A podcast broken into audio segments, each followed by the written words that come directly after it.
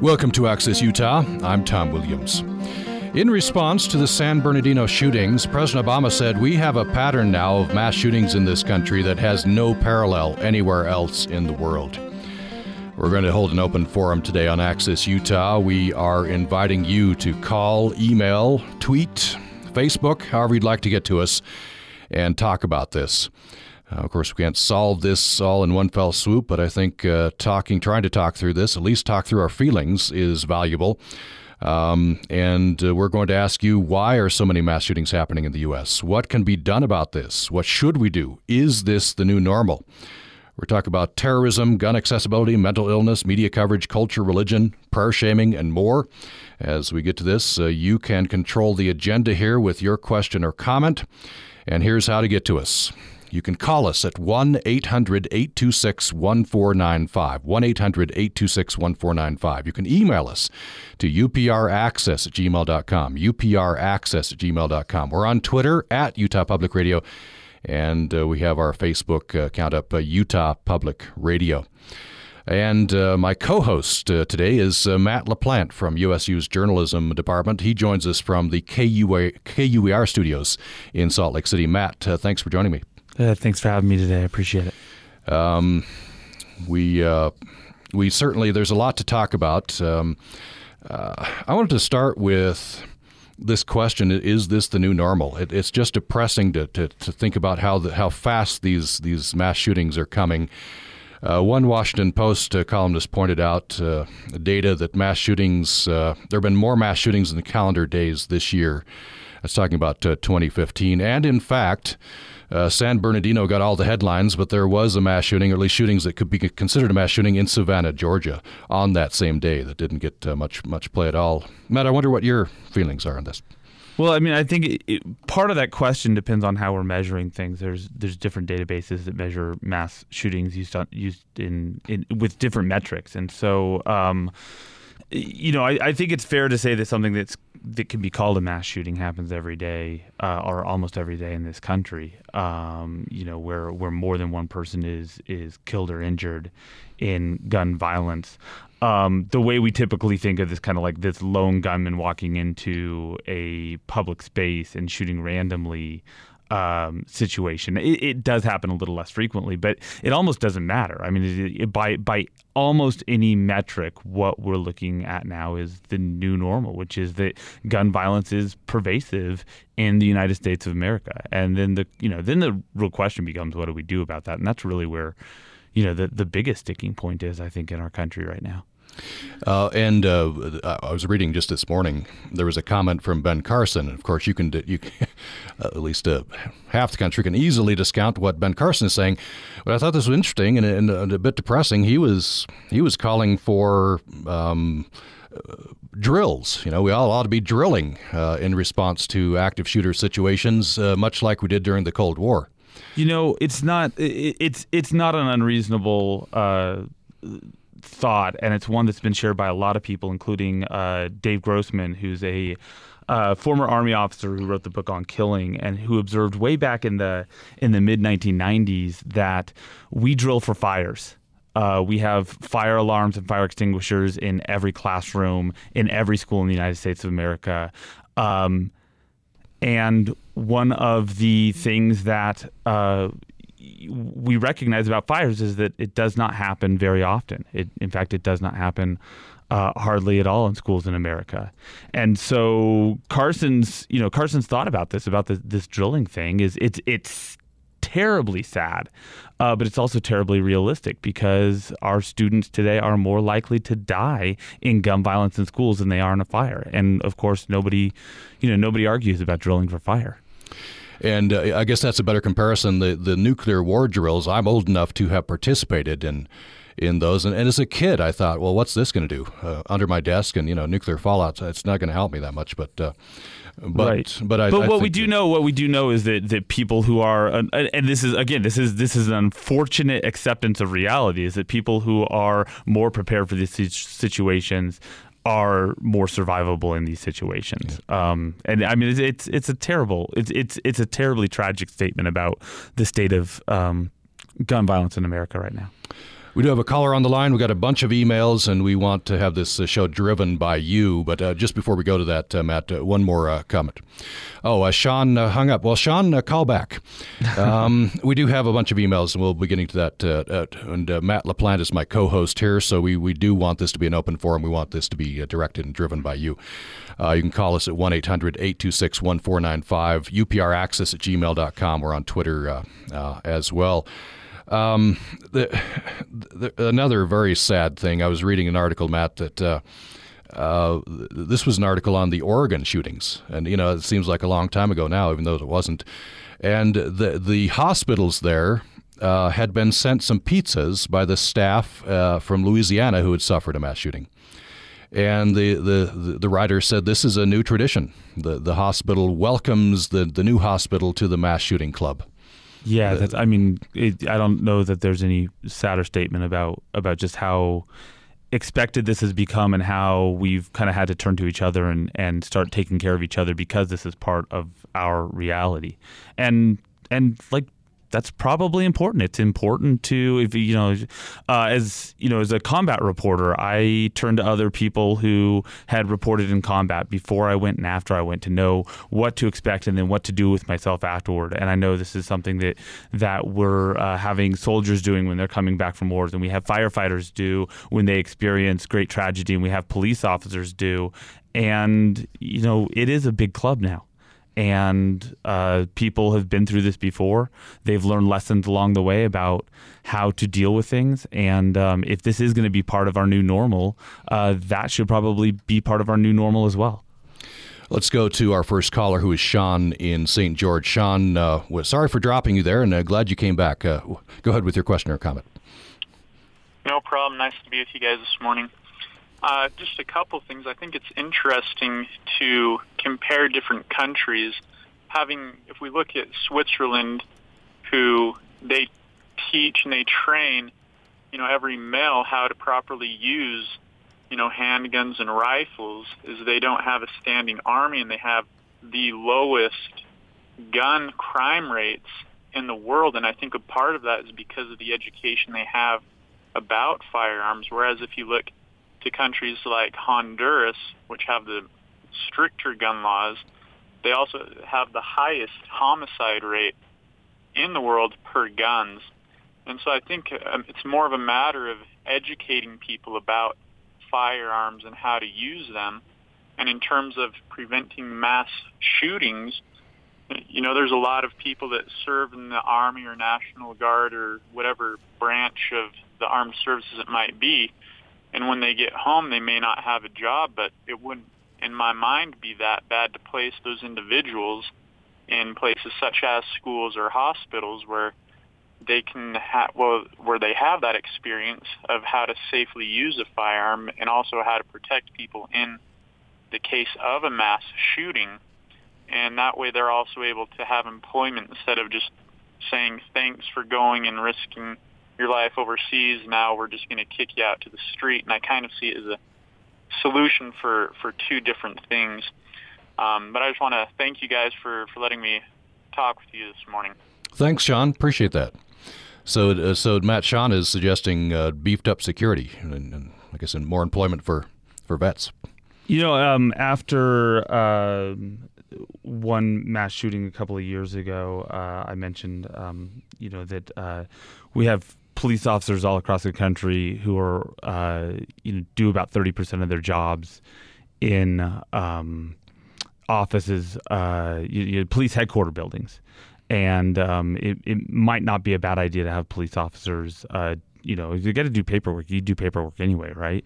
Have police officers in remote offices and school buildings, which would have the effect of having them available for a whole bunch of different emergencies, but also disperse them throughout the community for other uh, types of emergencies. And and as I said, like uh, you know, you could do pl- paperwork anywhere. So I, I, you know, I don't think it's a terrible idea. Um, although it, it, would be interesting to hear uh, some greater di- dialogue on the returning soldier. Um, idea.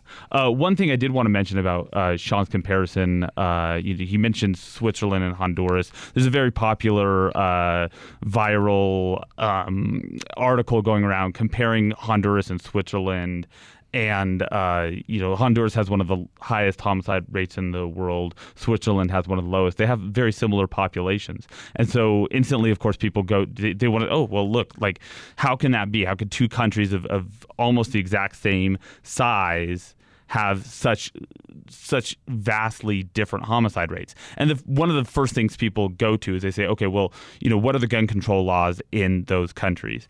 And the the the post that I think Sean's referring to, or that maybe he got his information from, notes that Honduras banned citizens from owning guns. That's actually not true. Hondurans can own guns legally. Uh, it says that uh, people in Switzerland have to own guns. That's also not quite true. Uh, there's a lot of nuance there. Um, but one of the biggest differences is we're talking about just this huge, incredible difference in gross domestic product. Uh, and you know, Honduras in Hon- Honduras is one of the poorest countries in the world. It is gang ridden and drug ridden. Switzerland is one of the richest countries in the world. Uh, it's been relatively peaceful going back to World War II. So um, there's a lot of other differences there at play besides just uh, gun laws and, and requirements for who can and cannot own a weapon. Uh, here's an email from Kathleen. Um, she didn't give us permission to use her full name, so I'll just use the first name. Uh, she says, I'm not sure my input would be appreciated by the audience or the nature of this forum. First, I disagree with President Obama and have a Wall Street Journal article to support it that many other countries have had mass shootings. America is not alone in this. That does not indicate that I think America has no problem, but I'm not sure the direction UPR is going will solve uh, solve the problem. So Matt Kathleen is is saying that uh, you know that other countries have this this problem too. It's not we we we did focus this with with President Obama's quote that uh, I'll quote him again. We have a pattern now of mass shootings in this country that has no parallel anywhere else in the world.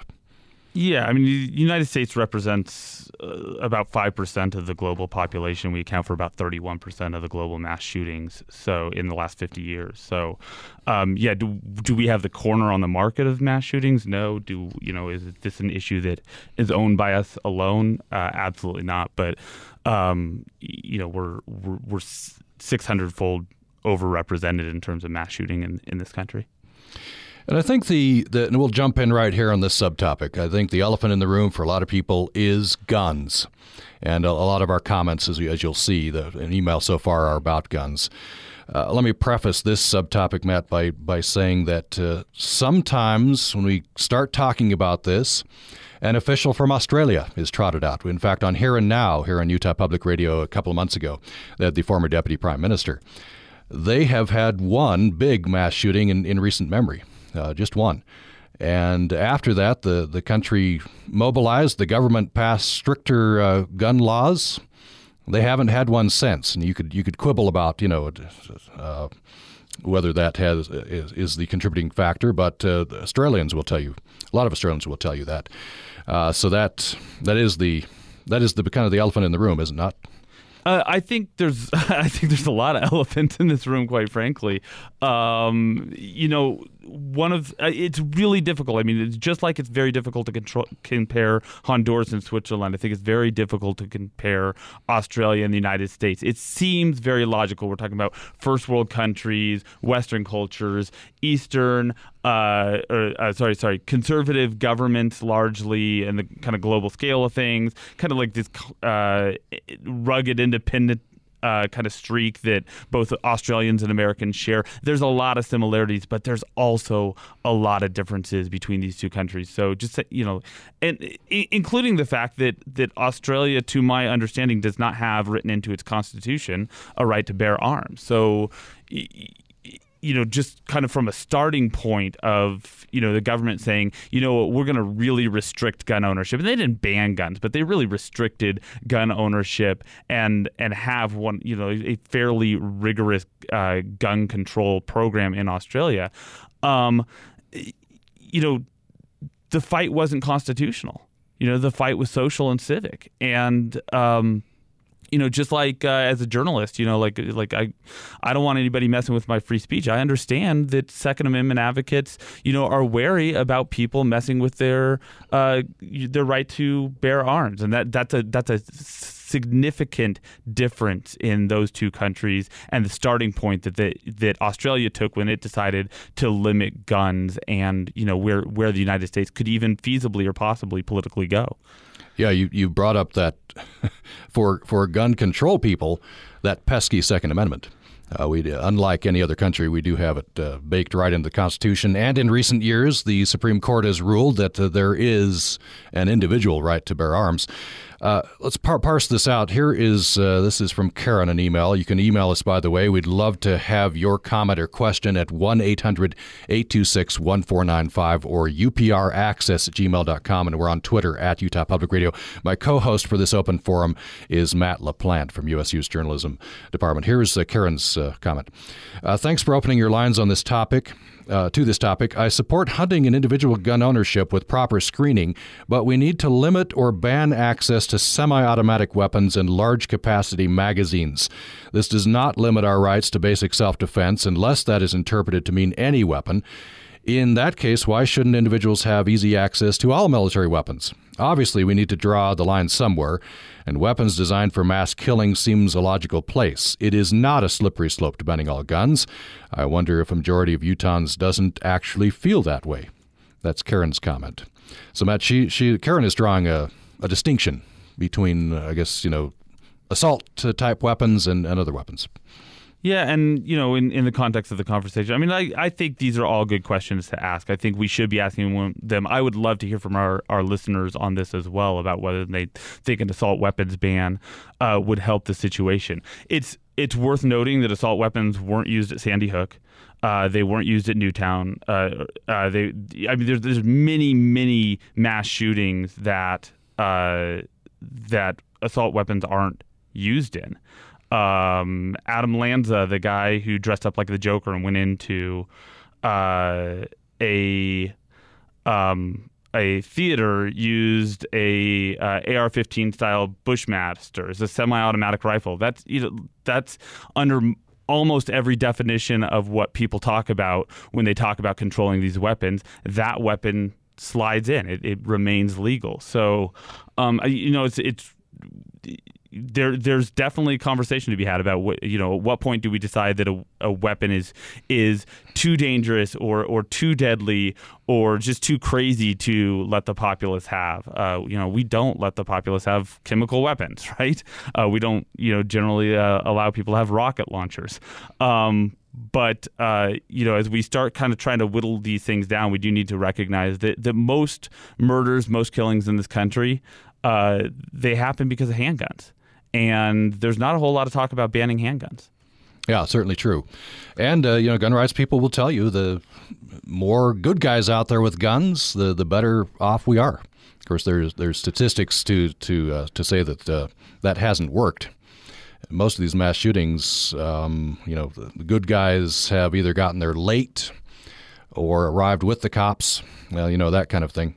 You know, there's an interesting. I mean, because we're in Utah, there's and, and I'm actually sitting uh, maybe two miles away from where this happened. There's actually a pretty good, interesting case study of a good guy with a gun. It was the Trolley Square uh, shooting. Uh, that happened. Um, I'm trying to remember the date. It's been several years now.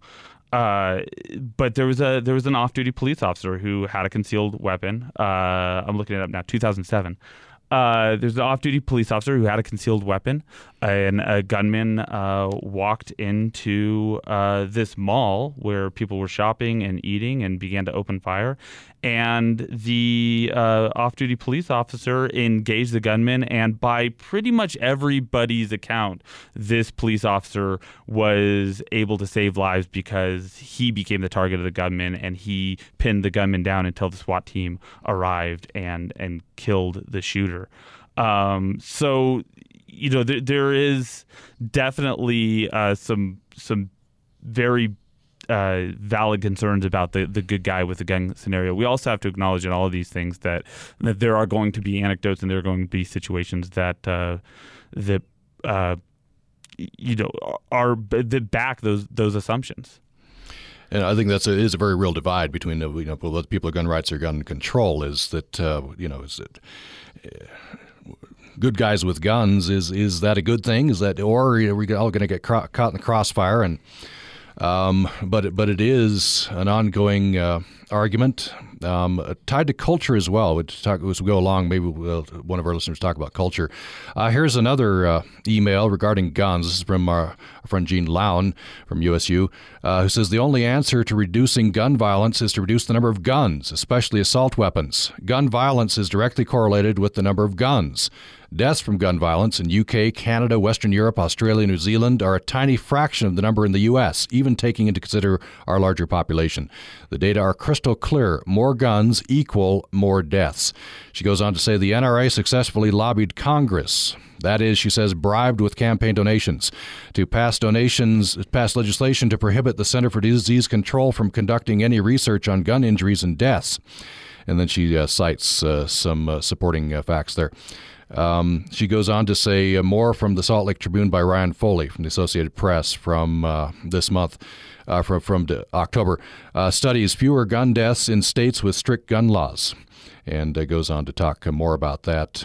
Um, so, uh, so Matt, here's an argument for this idea. As she says, more guns equal more deaths. Just the U.S. is flooded with guns. Uh, it is. There's 270 some odd fireman's fire fire firearms uh, in this country. That's that's almost uh, as many guns as we have people in this country. It's like three or four times more guns than are carried by police in this country. Um, y- yeah, absolutely. We are a gun flooded nation.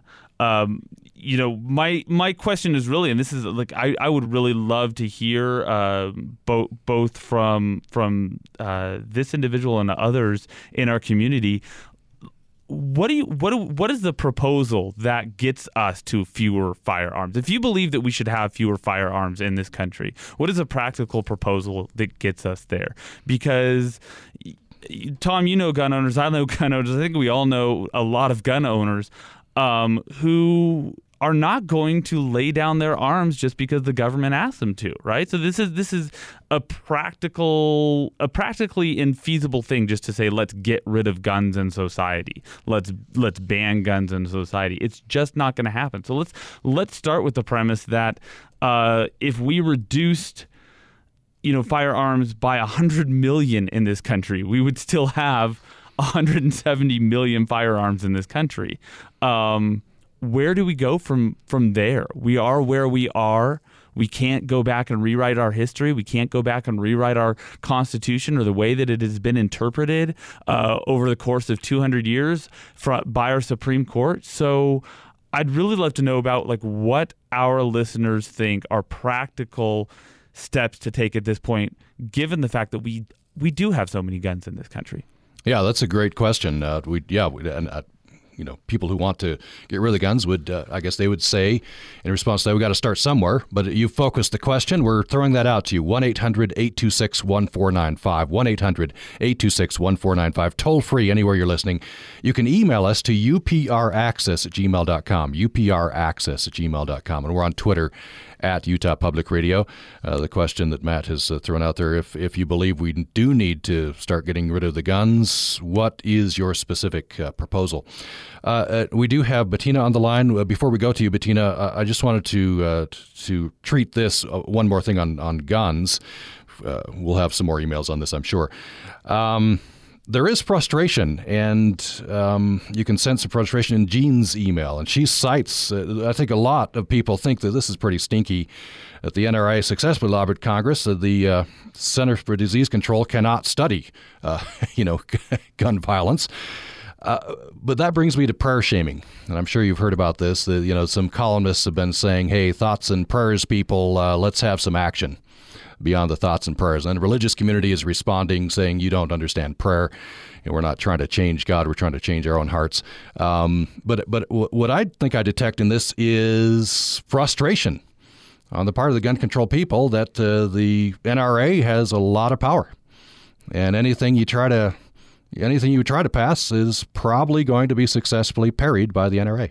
You know, the research thing is interesting. I think um, uh, you know, there, there's it's definitely fair to criticize Congress and the NRA for trying to stop researchers from collecting information.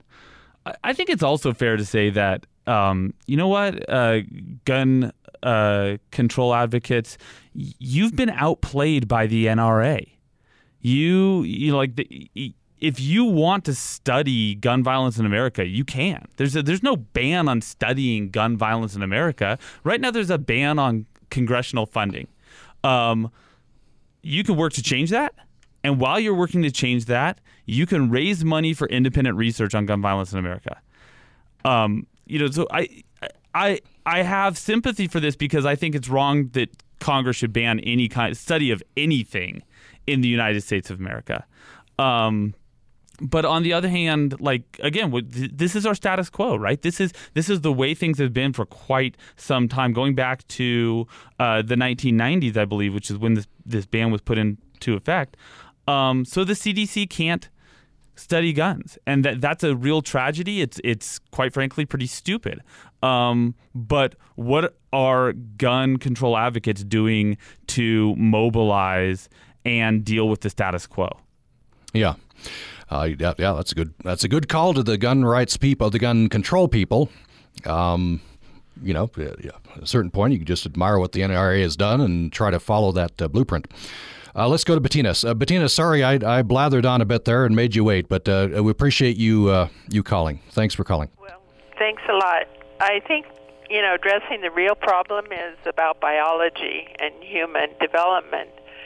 Um, there's a, a documentary out called Surviving Technology, and they point out that the human brain hasn't hasn't evolved or shifted for you know hundreds of thousands of years.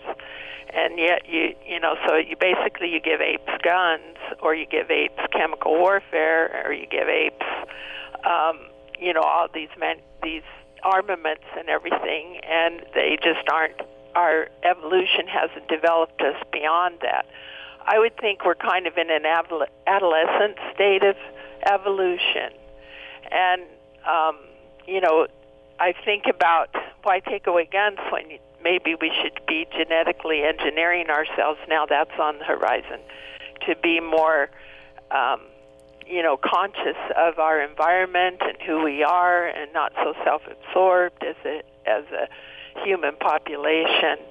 Um, the question, you know, we've got the biology of fear, and then we have the problem of the virus of violence, which is in all our movies and all of our uh, things that we watch and everything. You know, you go to the movie theater and watch the coming attractions, and it's just bang, bang, bang all the way. And so I think that's part of our problem is the catch 22. We're trying to um, solve the problem by taking away things that can't be taken away, and that always forbidding humans things. They always want more you know, we can go after the drug cabals, but we don't go after the armament cabals all the refugee problems and everything, maybe we should put the bill at the foot of the armament manufacturers around the world. They should pay for the refugees because the result of what they make is causing all that problem. I think um, our question is always who will protect us from our protectors, and that's why we want the right to bear arms. And so it, there's just so many aspects of the argument and the discussion but I think it does go back to our biology. Thanks, Bettina, for the for the comment. Appreciate that. Okay. Bye. Thank Bye. You. That's Bettina in, in, Springdale. She called 1 800 826 1495. We're addressing mass shootings. We're asking why are they happening? Is this the new normal? What can be done? We've been talking about uh, gun control or not. Uh, we've also got into uh, some much larger issues there with, with Bettina. My co host is uh, Matt LaPlante from USU's uh, journalism department. Anything you wanted to comment, uh, Matt, on Bettina's comments? Then we need to take, take a break. Yeah, I think just the complexity of a lot of the issues that she has brought up are important to remember, right? Like we none of this exists in a void, and um, you know earlier on I was saying it's very hard to compare you know two different countries. It's even difficult to understand what's going on in a singular country, right? I mean, like um, there's a there's a bit of a chicken and an egg question here, right? Are do are we violent because we see violence, or do we see violence because we are violence and we always want to see ourselves reflected in our media? And you know how does that perpetuate uh, the ways that uh, you know that our brains are wired that the fear that we fear inside? Um, you know solving gun violence in america solving mass mass shootings in america isn't so simple as taking guns away. It's not so simple as putting a gun in everybody's hands. It's not so simple as giving a, every good guy a gun and, or it's not so simple as taking a gun away from every bad guy because we're not good guys and bad guys um, I, I know very few people in this world who, if they looked at themselves and their circle of friends would say like you know we are all good or we are all bad. It's just it's we're a far more complex creature than that. And so addressing this issue uh, can't be done in kind of like broad policy steps. It's really got to be done um, you know by changing who we are as a people regardless of you know where the policies lie on on the individual arms let me, before we take our break, we do have some calls that we'll take after the break as well. I just wanted to bring this in because I think it fits logically here. I was reading in uh, Politico magazine an article on uh, in response to the Oregon shootings, and uh, they cited an article from Mic.com. This is from Matthew Rodriguez. Uh, titled his article titled Six Surprising Ways to Curb Gun Violence That Have Nothing to Do with Gun Control. And so he talks about prison reform, addressing structural racism, uh, correcting income inequality, uh, you know, attacking the big problems. And that's kind of where Bettina was, was heading. Um, so let's take a break. We are talking about uh, mass shootings in America. We're throwing out the questions uh, Is this the new normal? What can be done? Matt has thrown out a, uh, a question, I think is a provocative one.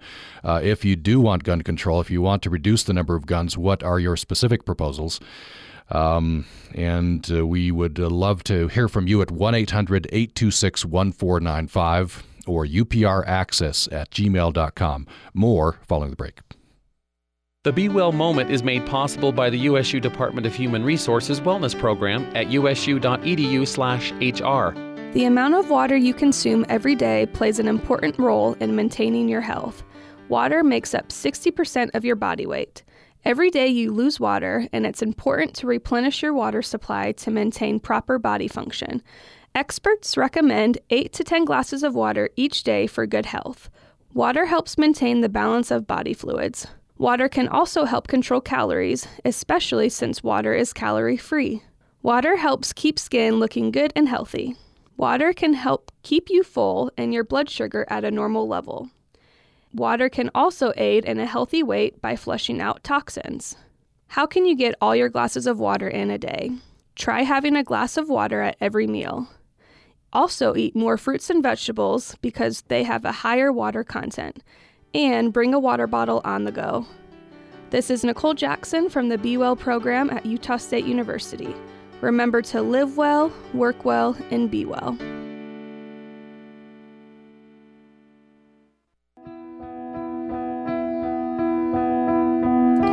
Thanks for listening to Access Utah today.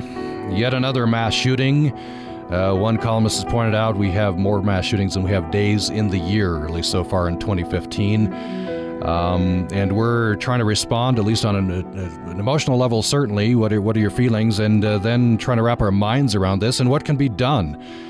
President Obama has said we have a pattern now of mass shootings in this country that has no parallel anywhere else in the world. One of our emailers uh, today, responders to the program, has pushed back on that, uh, but others will agree with him. And uh, so we're holding an open forum, and uh, you're directing the direction of the program with your questions or comments. And here's how to reach us 1 800 826 1495. 1 800 826 1495. Uh, toll free anywhere you're listening. You can reach us by Twitter to uh, at Utah Public Radio. Where uh, uh you can find us on email as well, upraccess at gmail.com, upraccess at gmail.com.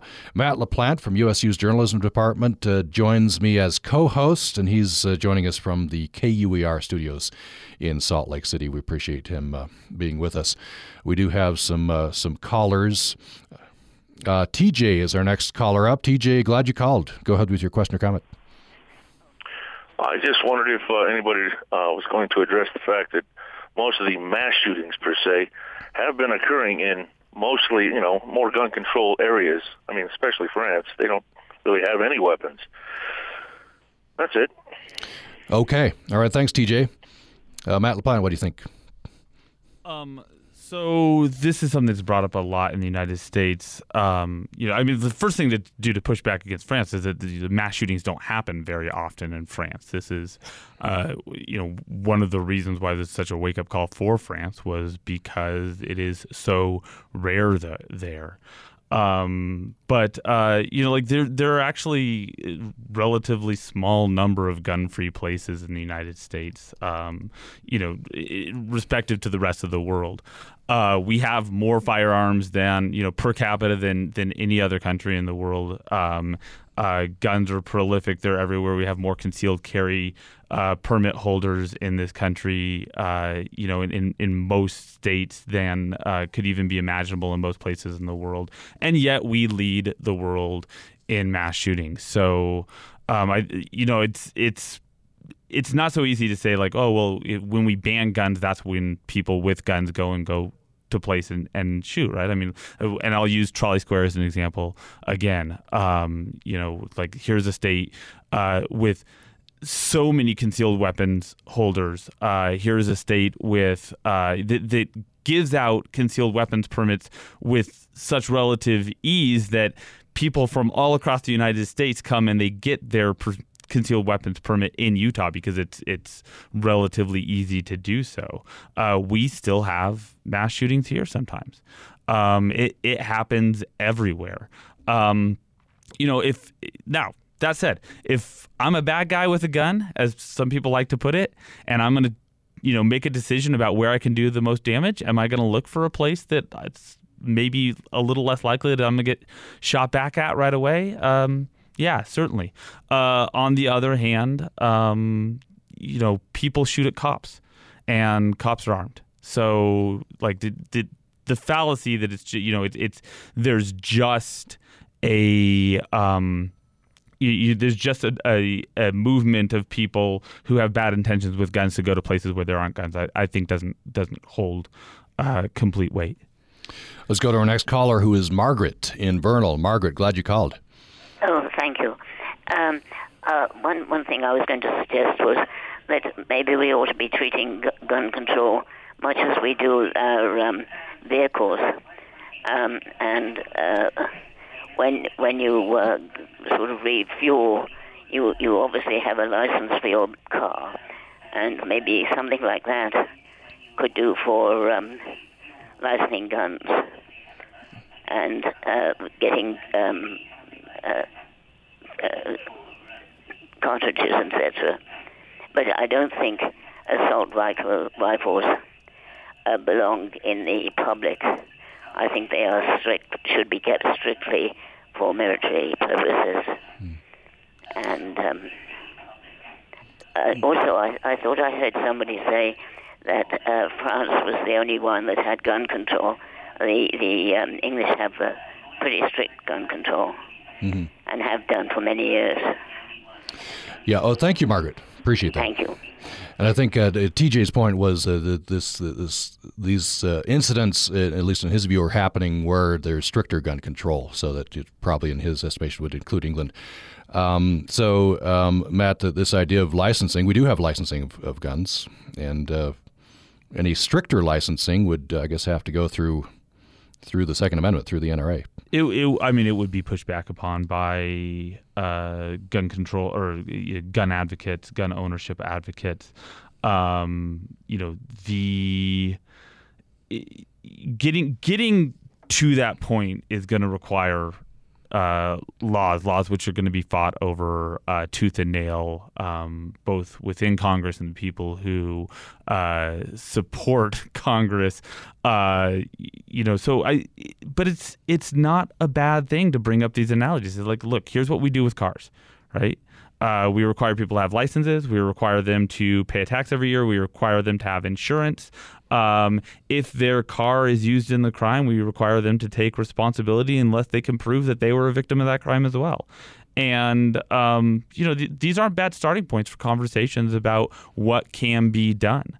Um, it's it's also fair to note, I think, that there are a lot of gun owners out there who would also like to see greater gun control in this country uh, if it was reasonable, re- reasonable and prudent to do so. Um, there's not a whole lot of people in this country, for instance, who want people who have been violent uh, who've been convicted of violent crimes to own guns.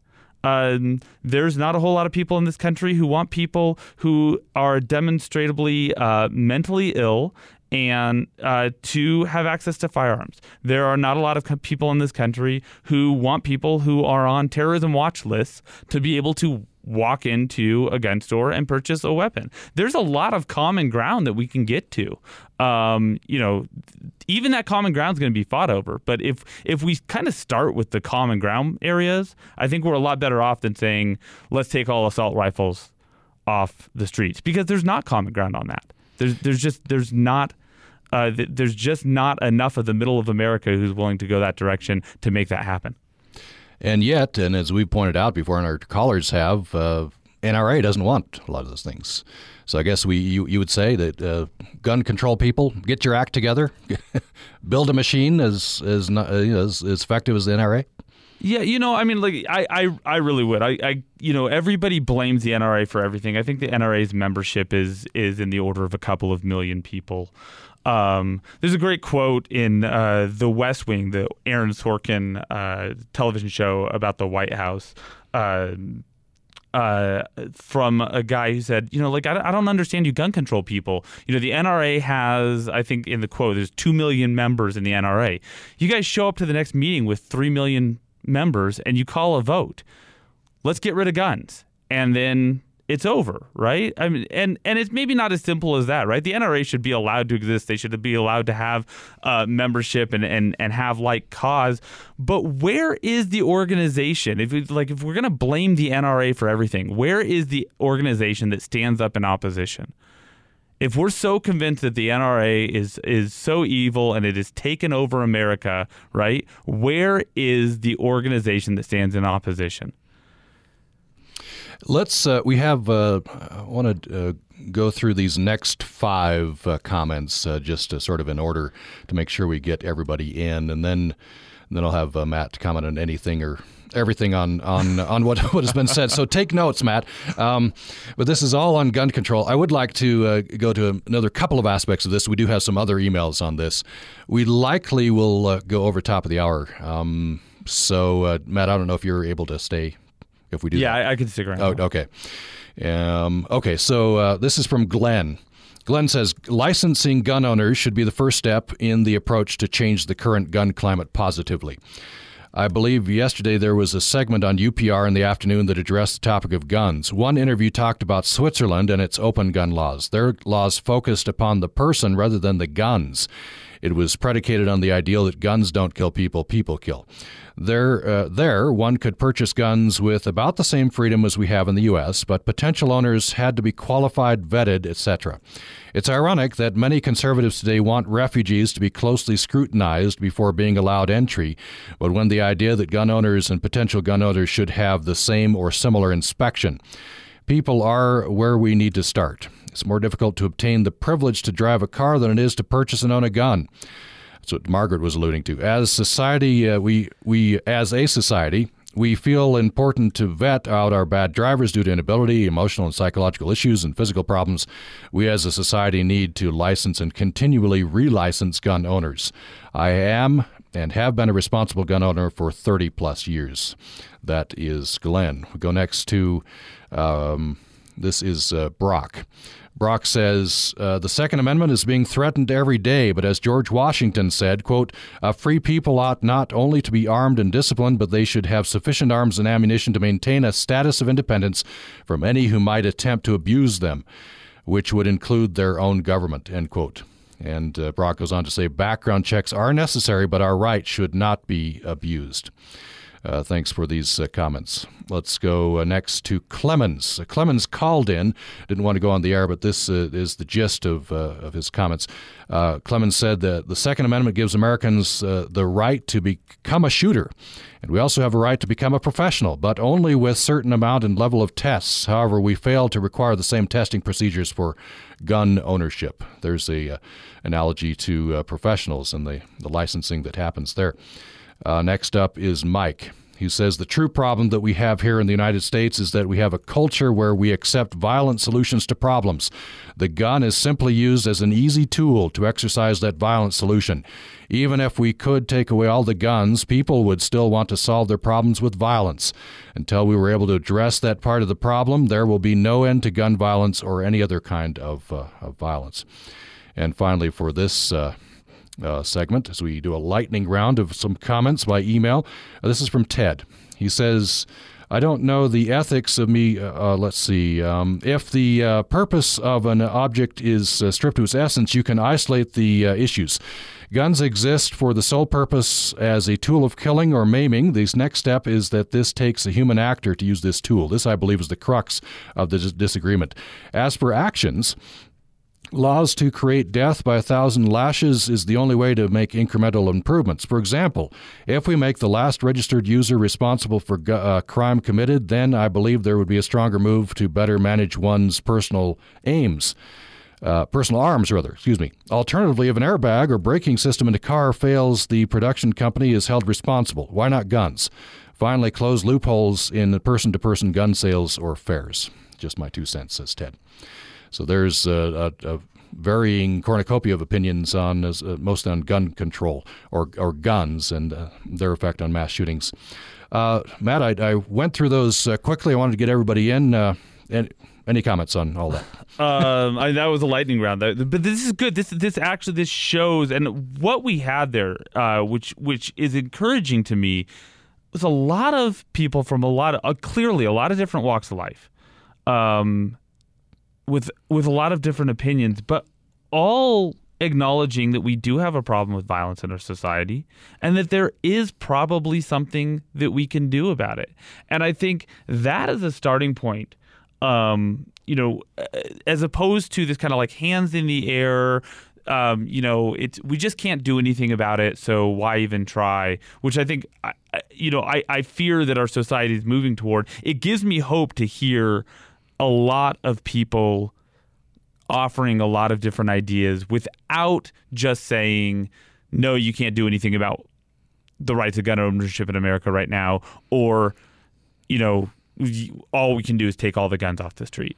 Uh, there is middle ground in our society. And what it's going to take, it's going to take brave leaders uh, both political leaders and civic leaders um, and community leaders and religious leaders is going to take brave people to stand up and say, you know what, it's time for, for all of us to come to the table and start talking about these things.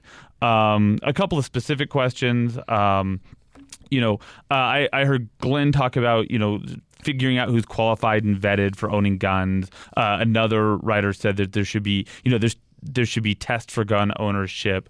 Uh, the slippery slope there is is of course the that gun ownership is a right in America, much like voting is a right in America. We've had tests for voting before, and our Supreme Court decided, you know what, like that's actually a really bad idea. We can't determine who gets to vote and who doesn't get to vote based on whether or not they they pass the test. Now, it, does that mean it's it's off the board? Am I saying that it's you know like like we're in danger of a Jim Crow situation? Yeah, I am because there's a whole lot of people in the United States right now who are following a candidate who think there should be a religious religious qualification for who gets to come into this country, right? So, um, you know, like would that end up on a test, right? Are you a Muslim? You're not. Oh, you're a Muslim. You can't have a gun, right? Um, now, I, I, you and I, and I think most reasonable people would say that's crazy, but uh, but there's a slippery slope there. Um, and then Brock mentioned uh, uh, George Washington's uh, quote about arms and ammunition. Uh, i hasten to point out, as I do anytime my students or anybody I'm, I'm having a conversation with, you know, t- tells me what the founders were thinking. That first, we don't know what the founders were thinking. Uh, second, even they they left us a pretty good record to give us an, a good idea of what they were thinking. They were not perfect. Uh, they were slave owners. They suffered through a couple of uh, trials and tribulations uh, in putting together this government that did not work out, uh, and they were not fortune tellers. There was no way that George Washington could have known what the country would look like now. It is not bad at all to look at our founders for thoughts about you know kind of the basic concepts that, that built our nation, but trying to apply uh, you know 18th century logic to you know 21st century America, I think is is uh, is dangerous. We are going to go over the top of the hour, but we will uh, try to be done by six minutes past the hour just to, to alert our uh, callers. But we do want to get your emails and calls in, and you can still call 1 800 826 1495. Email is upraccess at gmail.com.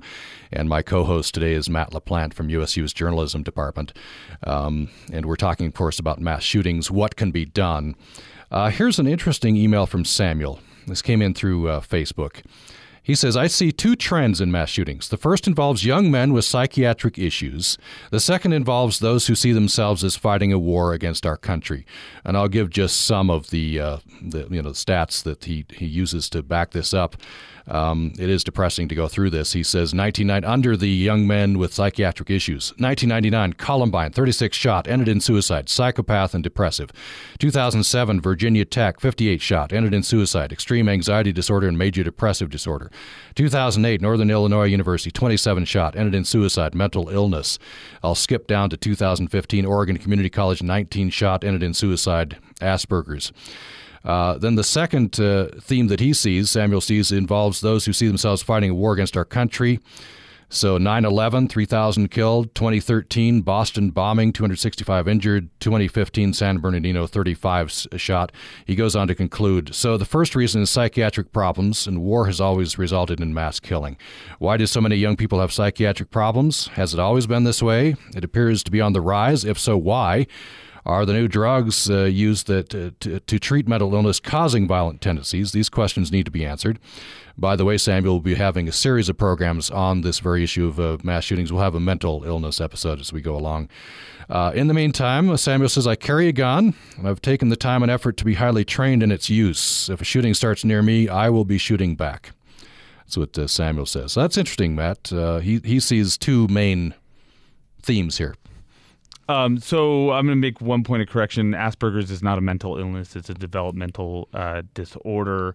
Uh, by and large, though, his observation holds true that it, it is a great uh, and unfortunate theme in our society that mental illness and gun violence seem to go hand in hand, especially where it uh, applies to mass shootings, uh, and in particular these really terrible mass shootings that um, make the news the most.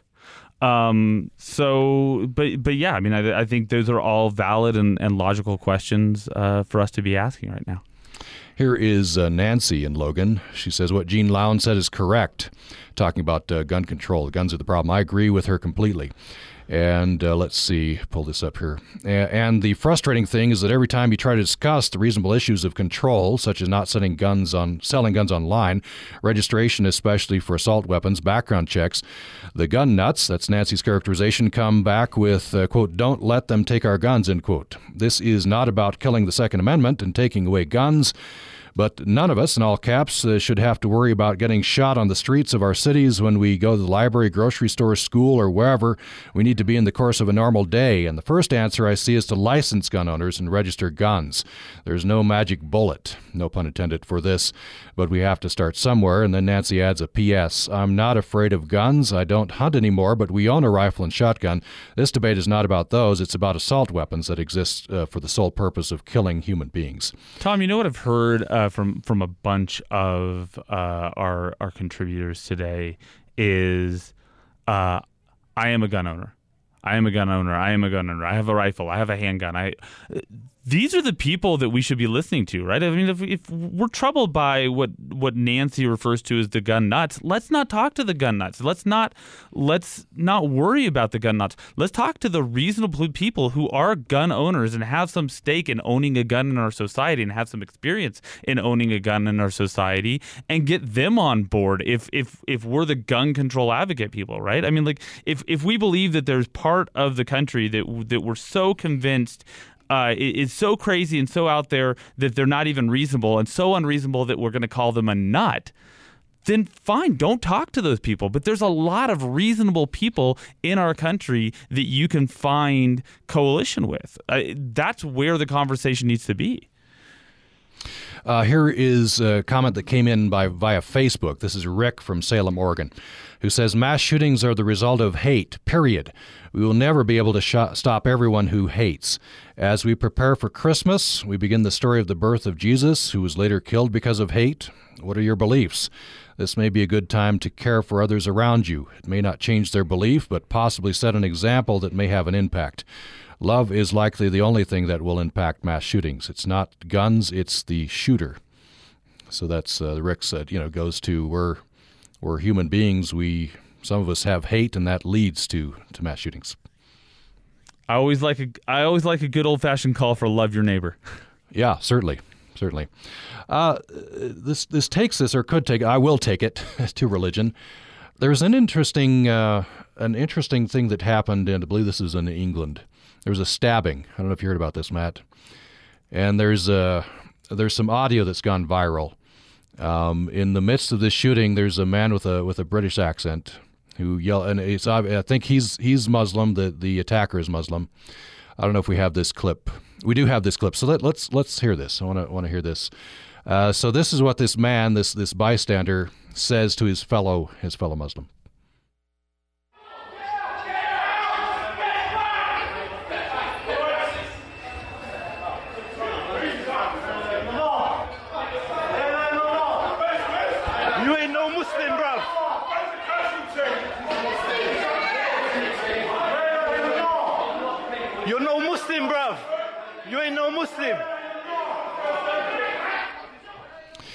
So, and I believe that where that came from is the the stabber, the attacker, was uh, shouting. This was about Syria, but this the, the this this this uh, person who was there felt the need to, you know, to, to yell out what he did. You, you ain't no Muslim, bro.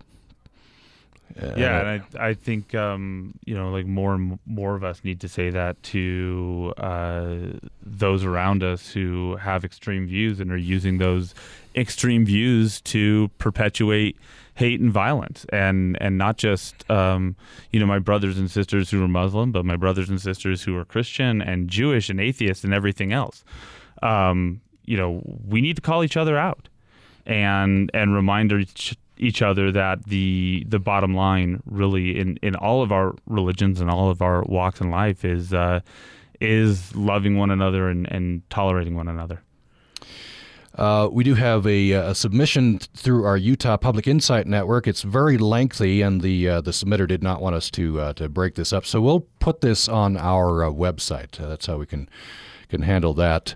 Uh, we, we, are just have a couple of minutes uh, here. Um, since I've got a uh, professor who studies media, a journalism professor with me, I wonder what your take on the on the media response, uh, not just San Bernardino, but it, but in general.